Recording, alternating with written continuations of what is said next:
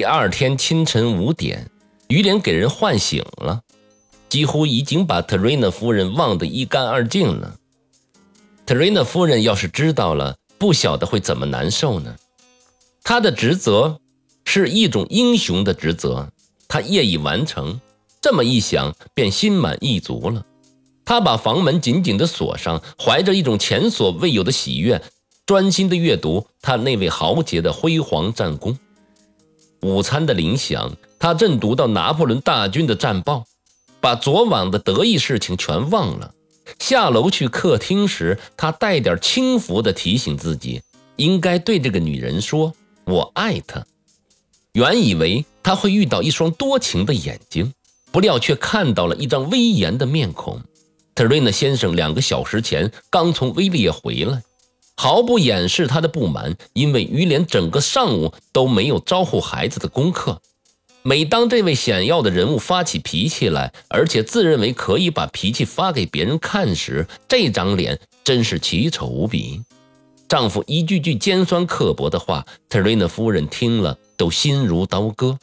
几个小时来在她眼前展示的杀法征战令她神往，因此一上来。他并没有怎么在意特瑞娜先生那些难听的话，到了最后，才很唐突地答了一句：“我生病了。”不要说是威利亚的市长，换一个不爱生气的人，这答话的腔调也能把人气死了。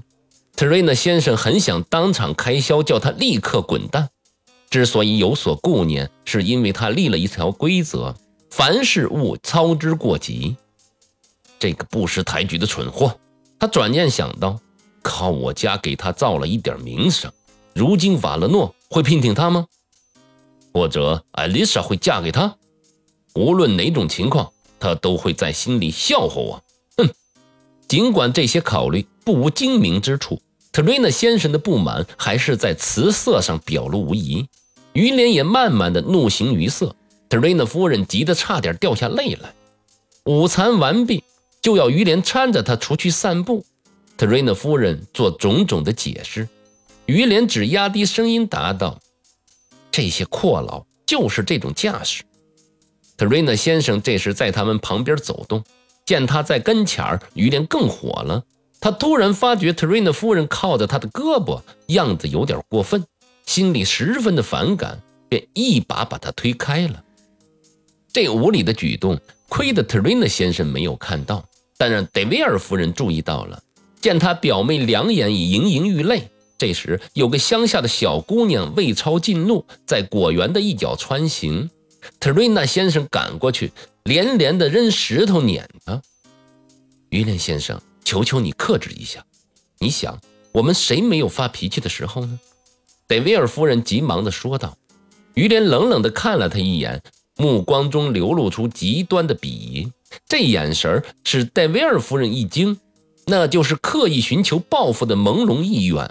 毋庸置疑，正是这类屈辱的遭遇，造就了众多的罗伯斯皮尔式的叛乱分子。你那位于点好凶啊！我看了真的很害怕呀。戴维尔夫人压低了声音对表妹说：“他有理由生气。”特瑞娜夫人答道：“他教书以来，几个孩子都有惊人的进步。”即便是一个上午不交，又有什么了不得呢？看来男人都那么不近情理啊！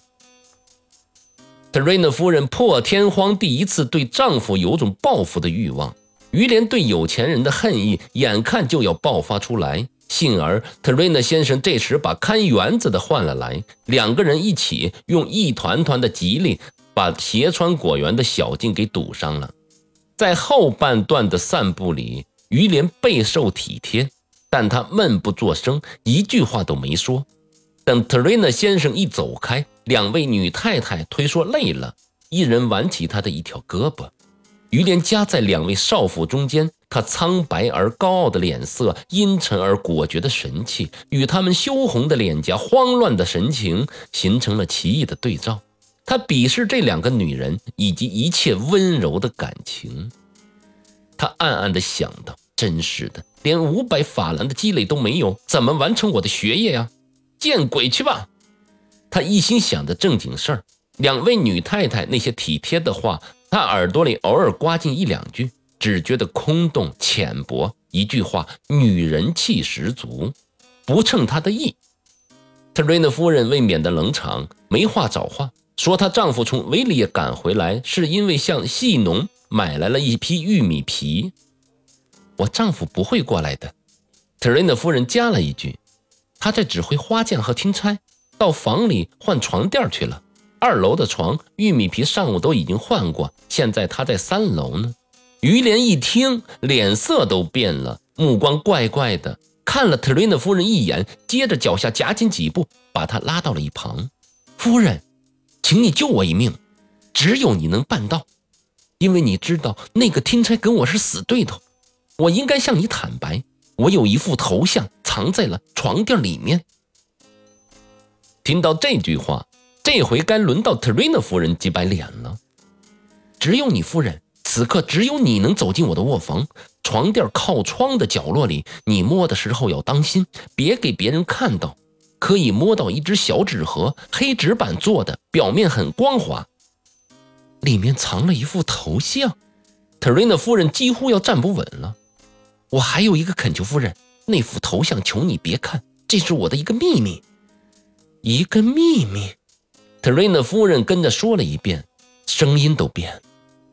出于中人之事的单纯想法，为了不辱使命，向于连提了几个有必要弄清楚的问题。这么说，他走开的时候跟他核对是一个小圆盒，黑纸板做的，表面很光滑。是的，夫人。于连狠巴巴地答道：“遇到危险，男人就会拿出这种腔调。”特瑞娜夫人爬上了古堡的三楼，脸色煞白，像去赴难一般。更糟的是，她感到自己快要晕倒了。当想到于连这个忙一定要帮，就又有了力气。我得把盒子拿到手，她自语道，一边加快了脚步。她听到丈夫跟听差就在于连房里说话，幸亏他们进入孩子的卧房去了。她赶紧掀起褥子，把手伸进了草垫，因为动作过猛，擦了一下手指。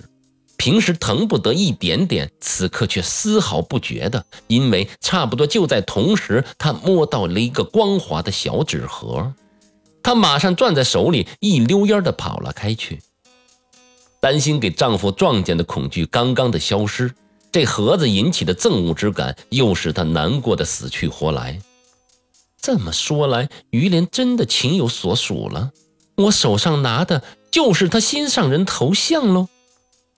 特瑞娜夫人坐在庭前的一个椅子上，妒意已经发作，痛苦万分。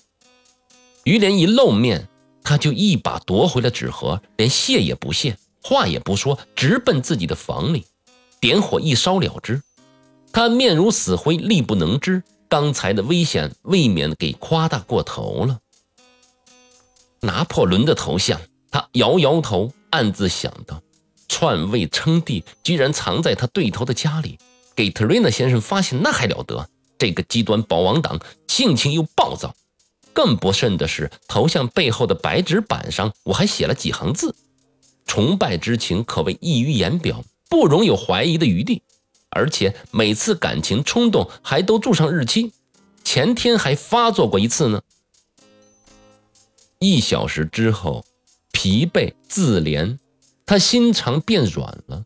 见到特瑞娜夫人，便拿起她的手，怀着从未有过的至情，连连的吻着。而特瑞娜夫人这一刻快活的脸都红了，但几乎在同一时刻，妒火也冒了上来。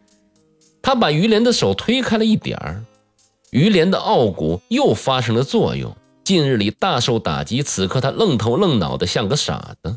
特瑞娜夫人在他眼里无非是个有钱的太太。想到这里，就不胜轻蔑的放下他的手，径自的离去了。他走到花园里，踱来踱去，想着自己的心事。不一会儿，唇边上浮出了一丝苦笑。我在这儿散步，悠哉悠哉的，像一个可以随便支配自己时间的闲人。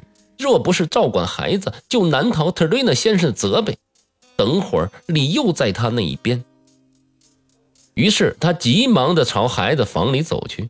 他很喜欢最小的那个孩子，孩子的亲近平复了他一点惨痛的情绪。总算有个孩子还看得起我，于连心里想着，但他立刻把痛苦稍减看作是软弱的一个表现，并引以自责。这些孩子捋我的顺毛，就像喜欢他们刚才买来的小猎犬一样。